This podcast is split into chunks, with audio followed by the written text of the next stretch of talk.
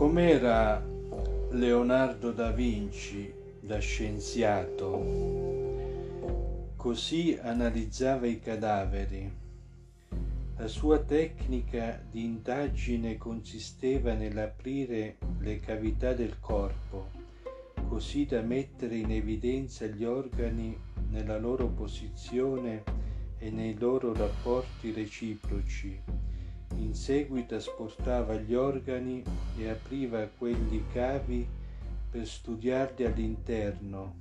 Procedeva quindi a scarnificare i corpi fino allo scheletro, per dimostrare come funzionavano i muscoli. Li sostituiva con fili di rama inseriti nei punti in cui si attaccavano alle ossa.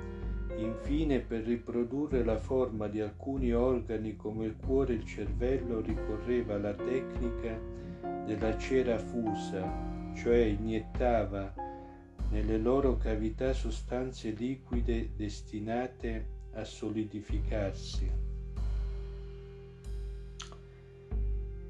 In pratica fu il primo a mostrare il corpo umano dall'interno, rappresentando con immagini di rara efficacia quello che in precedenza era sempre stato descritto solo a parole.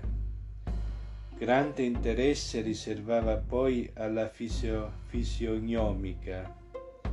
ovvero alle espressioni del volto umano che riflettono i sentimenti ma anche i caratteri psicologici e morali dell'individuo.